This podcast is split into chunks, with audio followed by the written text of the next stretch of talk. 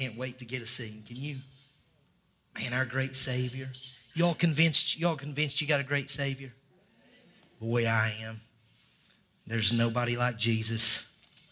And I love him more and more each day. I'm so thankful for that. And I hope that you're growing in that same way, loving your Savior more and more every day. You can't wait to see him and be with him. You know, the one who shed his blood for you, the one who loved you and left heaven so that you might be saved. Oh man, get to be with him one day. All right, uh, 2 Corinthians 4, verse 1. That's where we are. Therefore, having this ministry by the mercy of God, we do not lose heart, but we have renounced disgraceful and underhanded ways. We refuse to practice cunning or to tamper with God's word, but by the open statement of the truth, we would commend ourselves to everyone's conscience in the sight of God. And even if our gospel is veiled, it is veiled to those who are perishing. In their case, the God of this world has blinded the mind, the minds of unbelievers to keep them from seeing the light of the gospel of the glory of Christ, who is the image of God. For what we proclaim, it's not ourselves, Jesus Christ as Lord, with ourselves as your servants for Jesus' sake. For God, who said, Let light shine out of darkness, has shown in our hearts to give the light of the knowledge of the glory of God in the face of Jesus Christ. Amen. May the Lord add his blessing to the reading of his holy and inerrant word.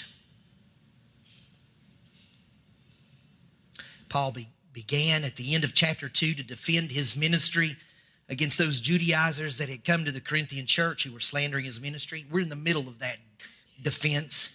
They called Paul weak as they pointed out how much he suffered. They questioned his character. These are things that they were saying about him. They questioned his character, saying that even as he refused payment from the church in a formal collection, that he must have been receiving payment from certain benefactors and then taking the credit for being an upstanding guy. They said he changed his plans according to the flesh.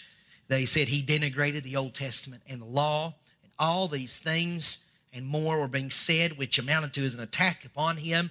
But it also signified the danger and threat that the Corinthian church was in. They were in danger of following leaders who would take them from the true gospel and from the true worship of God to a false gospel. Their future as a church had hung in the balance.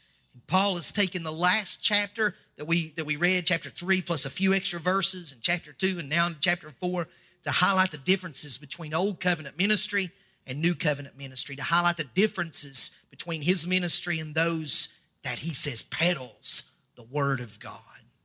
And here in this passage today, we have read, we have on display for us a summary of the power that's in the new covenant distinctive of preaching of the God, of the preaching of the gospel.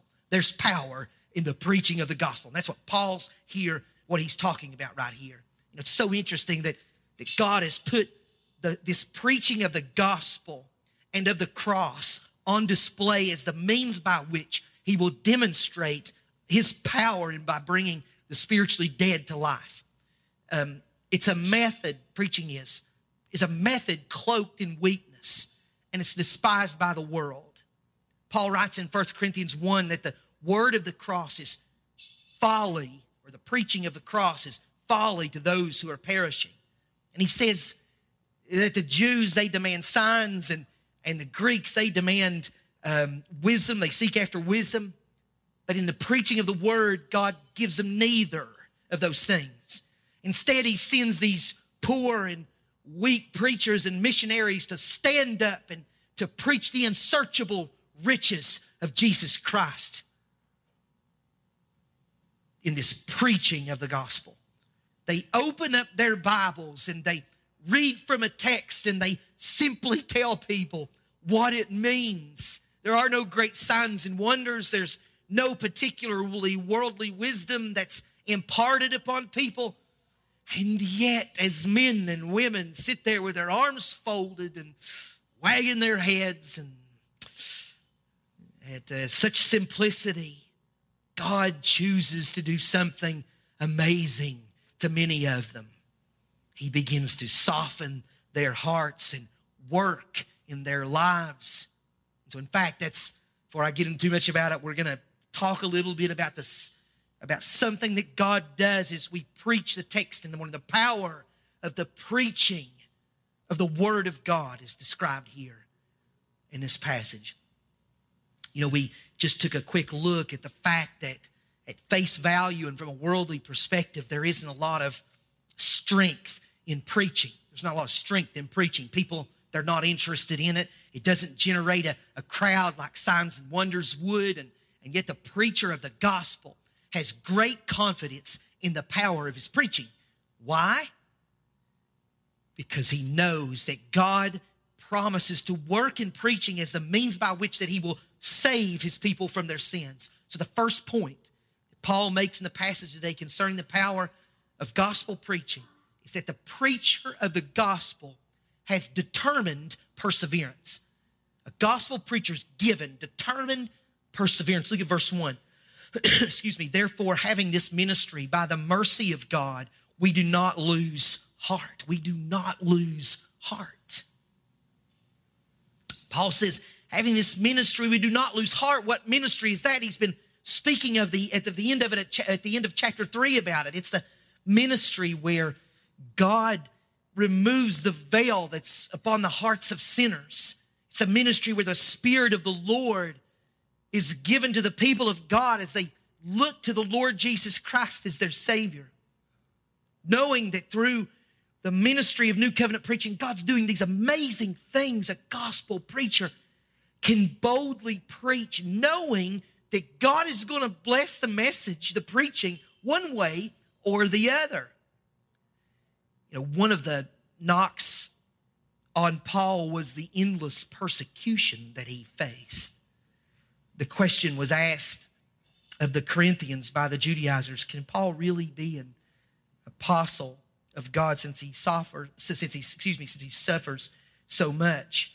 I mean, wouldn't a true apostle have God's favor and succeed everywhere he goes?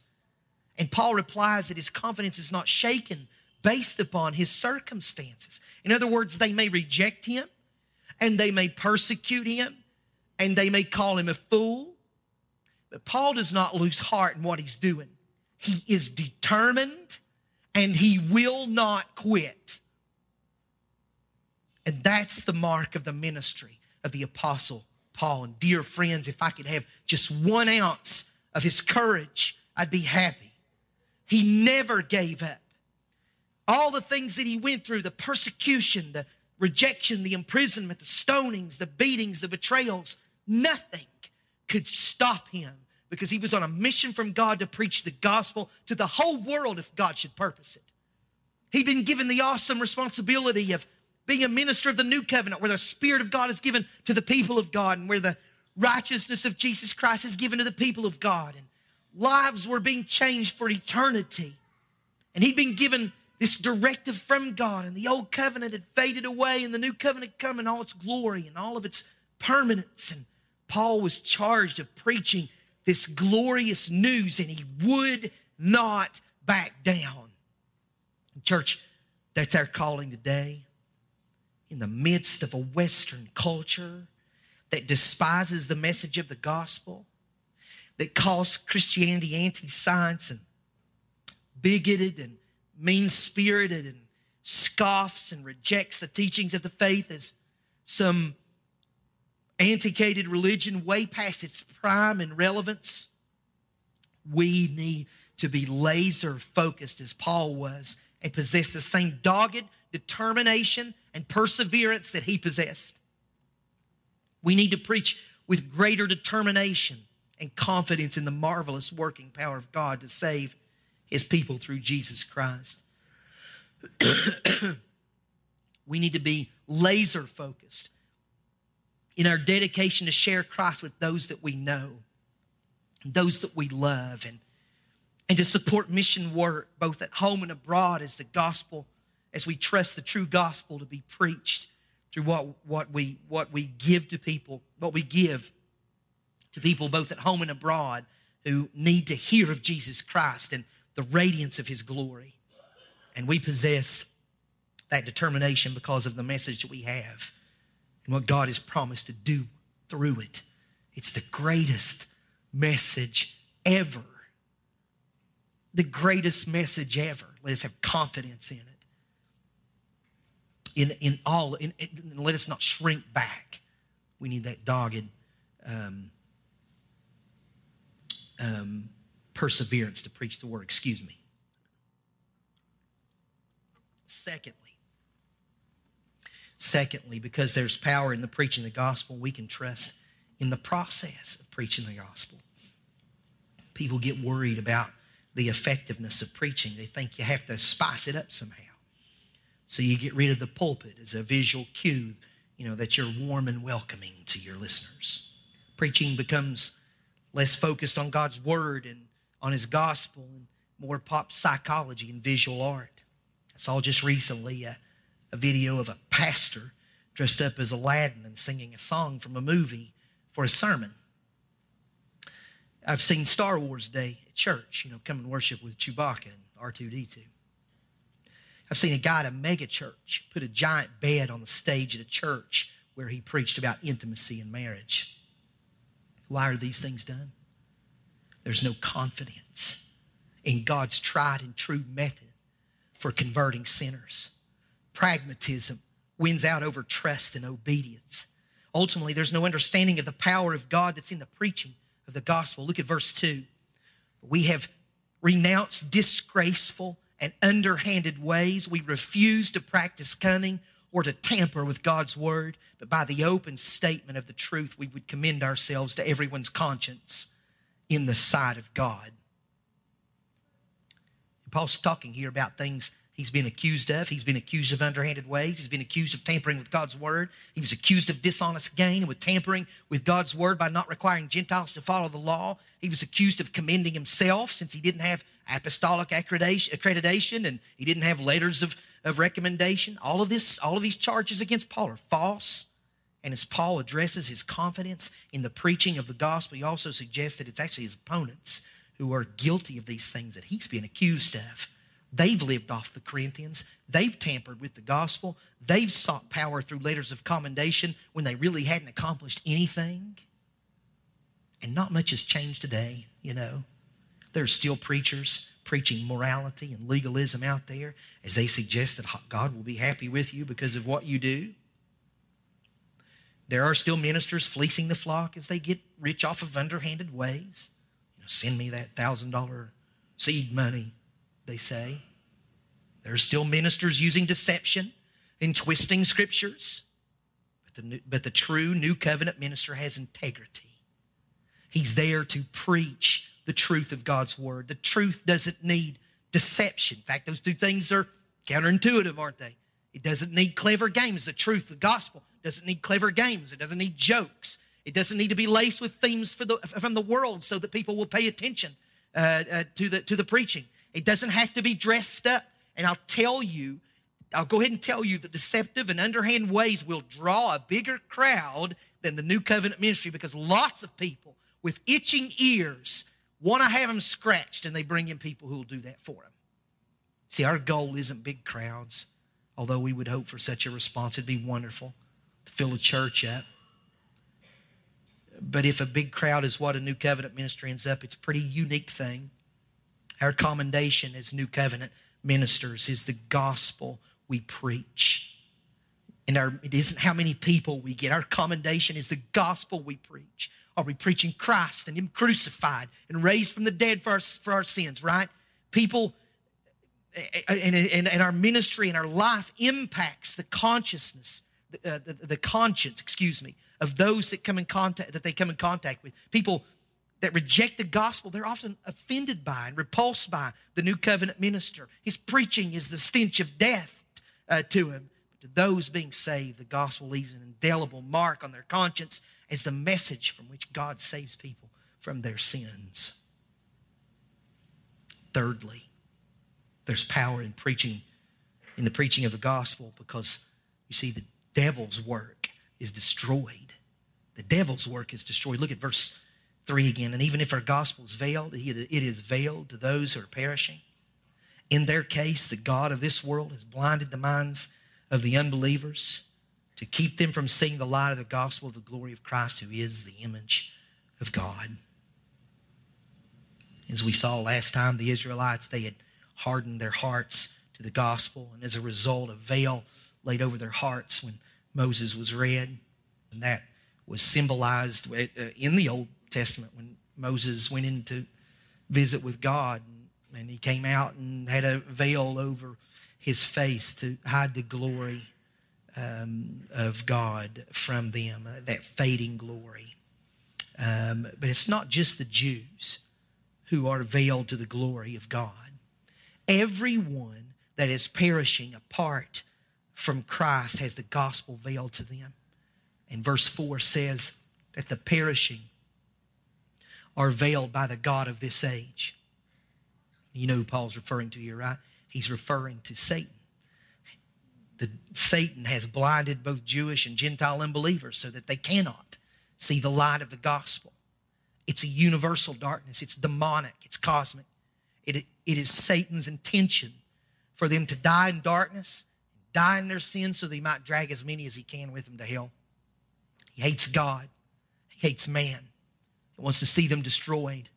And the best way for that to happen is to blind them to the light of the glory of God. But such is the power that accompanies the preaching of the gospel that the work of the devil is destroyed. It's overthrown. And that's got to be a God thing. I don't have the power over the devil of my own accord. I don't have that power. And yet the devil's work is overthrown when the gospel's preached. And that's why we've got to have that integrity that we spoke of in point two. If we horse around with the preaching of the word, do goofy things up here, we veil the glory of God to those who listen to us. We're there to preach the light of God's glory in Jesus Christ. So to, to preach is to preach Christ. Look at five again.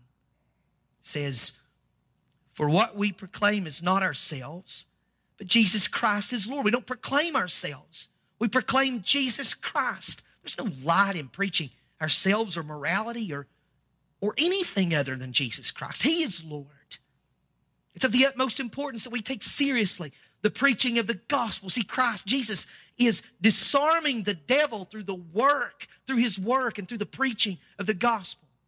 When Paul was knocked off his horse on his way to Damascus, he saw the risen Lord Jesus with his own eyes. He saw the glory of God in the face of Jesus Christ. And, and although no one else has that same conversion experience where you actually see Jesus, um, yet Paul in the preaching of the Paul in the preaching of the gospel is the means by which the glory of God and Jesus Christ is seen by those that simply hear uh, the, the, the preaching. Christ is preached, the gospel's preached, the veil is lifted from the hearts of the hearers, and the light of the glory of God in Jesus Christ shines upon them. The devil's work is overthrown in, in that person as they have come to Jesus Christ. And this is what people are taken to in the preaching of the gospel. The invisible God who can't be seen has perfectly revealed himself in the glory, in the glorified Jesus Christ. Jesus is the full revelation of God. There's nothing more that can or, or will be seen of God. It's in Jesus. In gospel preaching, we're bringing people to this Jesus. So if you are if you're a Christian here today, and if you uh, you know if you have repented, if you've trusted only in Christ, if you love Jesus with a, a deep love because you hear, you've heard the scriptures read and preached, and you're enthralled by Him, and you're possessed by Him, and you're captured by Him, then the devil has, has been overthrown in your life by the power of the gospel, and the Lord Jesus Christ has been revealed to you. You've seen Him in one sense, even as you've merely only heard His word. And all that remains for you now is to meet Him face by face when you wash upon the shores of heaven, and that promise is to all those that that die in Christ Jesus. You've been brought to the glory of God in the gospel. Fourthly, there's power in the gospel for us to live lives patterned after Christ, lives of humility and weakness and servitude. Verse 5 says, Not that we are sufficient in ourselves to claim anything as coming from us, but our sufficiency, oops, I'm sorry, verse 5 I knew that wasn't right. For that, for what we proclaim is not ourselves, but Jesus Christ is Lord, with ourselves as your servants for Jesus' sake, with ourselves as your servants for Jesus' sake. There's power in the gospel to live humble lives, lives of service. One of the criticisms against Paul was that he was weak, and he doesn't even argue with it. Paul describes himself here as a slave of Jesus Christ and a slave of the people of Corinth. Here's that upside down nature of Christianity it's in man's nature to be prideful or to set himself up as superior to others or take the advantage. But what's valued in Christianity is humility and servitude. Paul's brought no letters of commendation. He doesn't lord his position over them. He literally calls himself their slave. That's what the word is. And that fits the pattern of the Savior.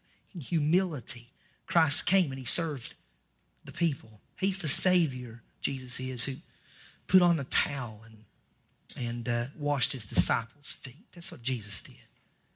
And he's also Lord and King. And he sends out his servants to minister and serve God's people. He doesn't send them out to be served. So the new covenant minister doesn't preach himself. He preaches Christ as Lord, and he makes himself a slave to those he preaches to.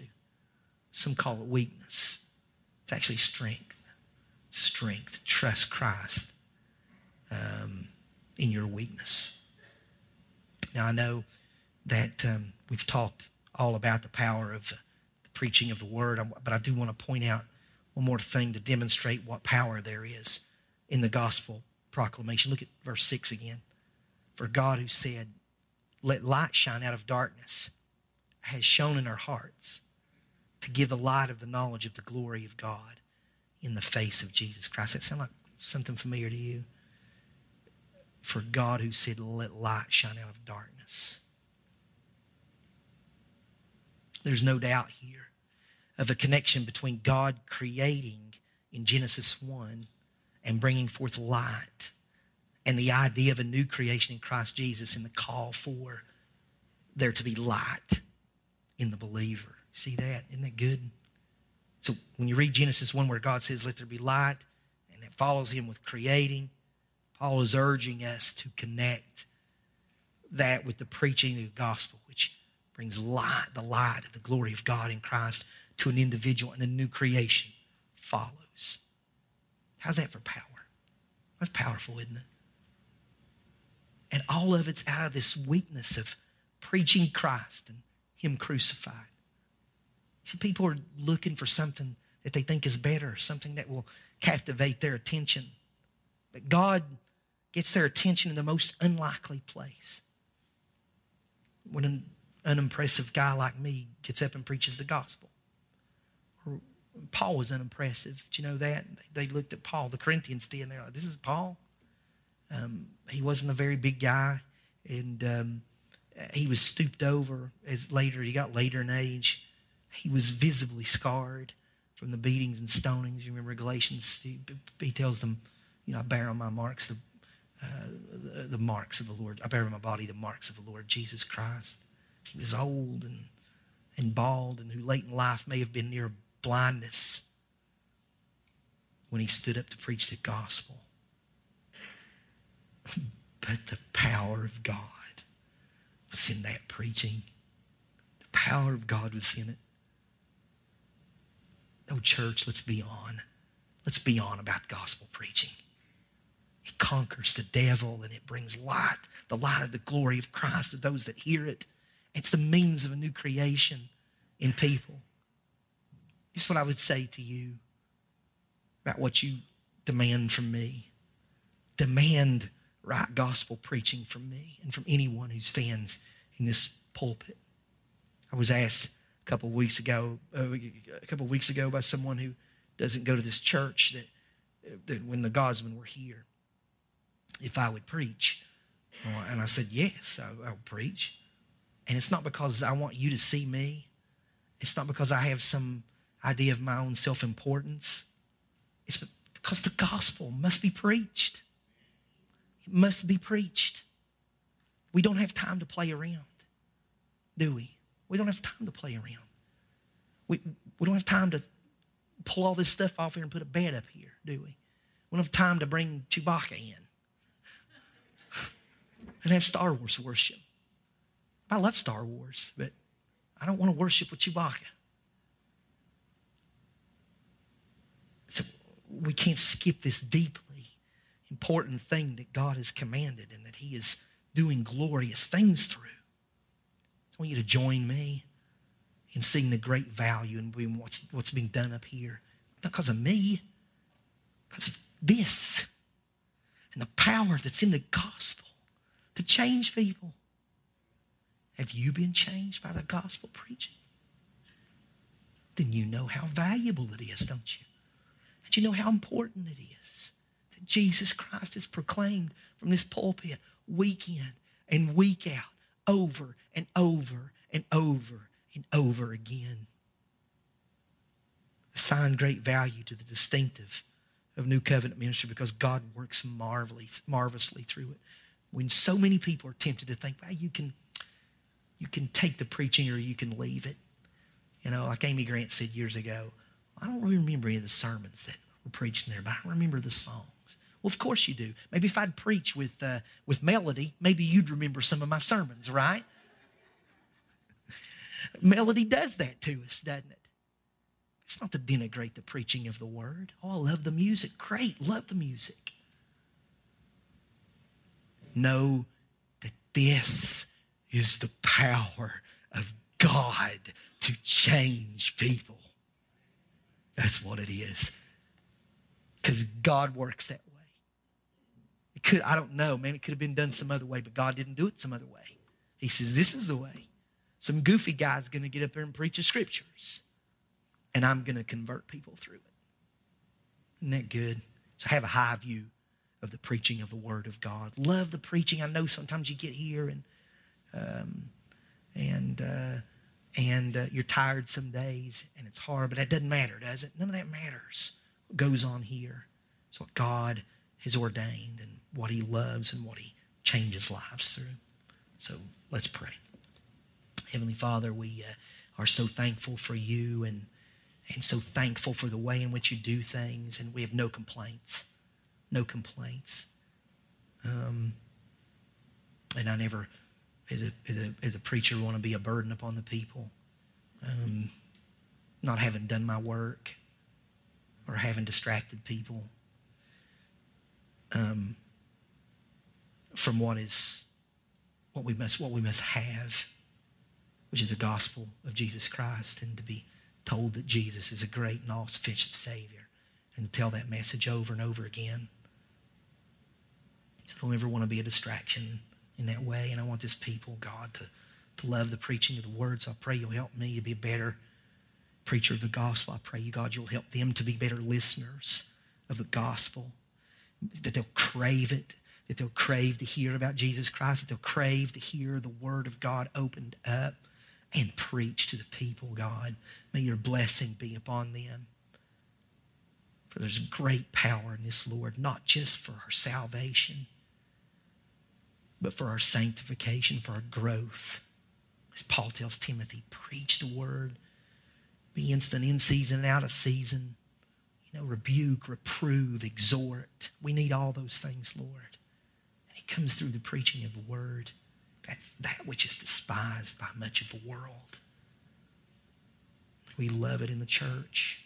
And may we love our Savior who's given himself for us.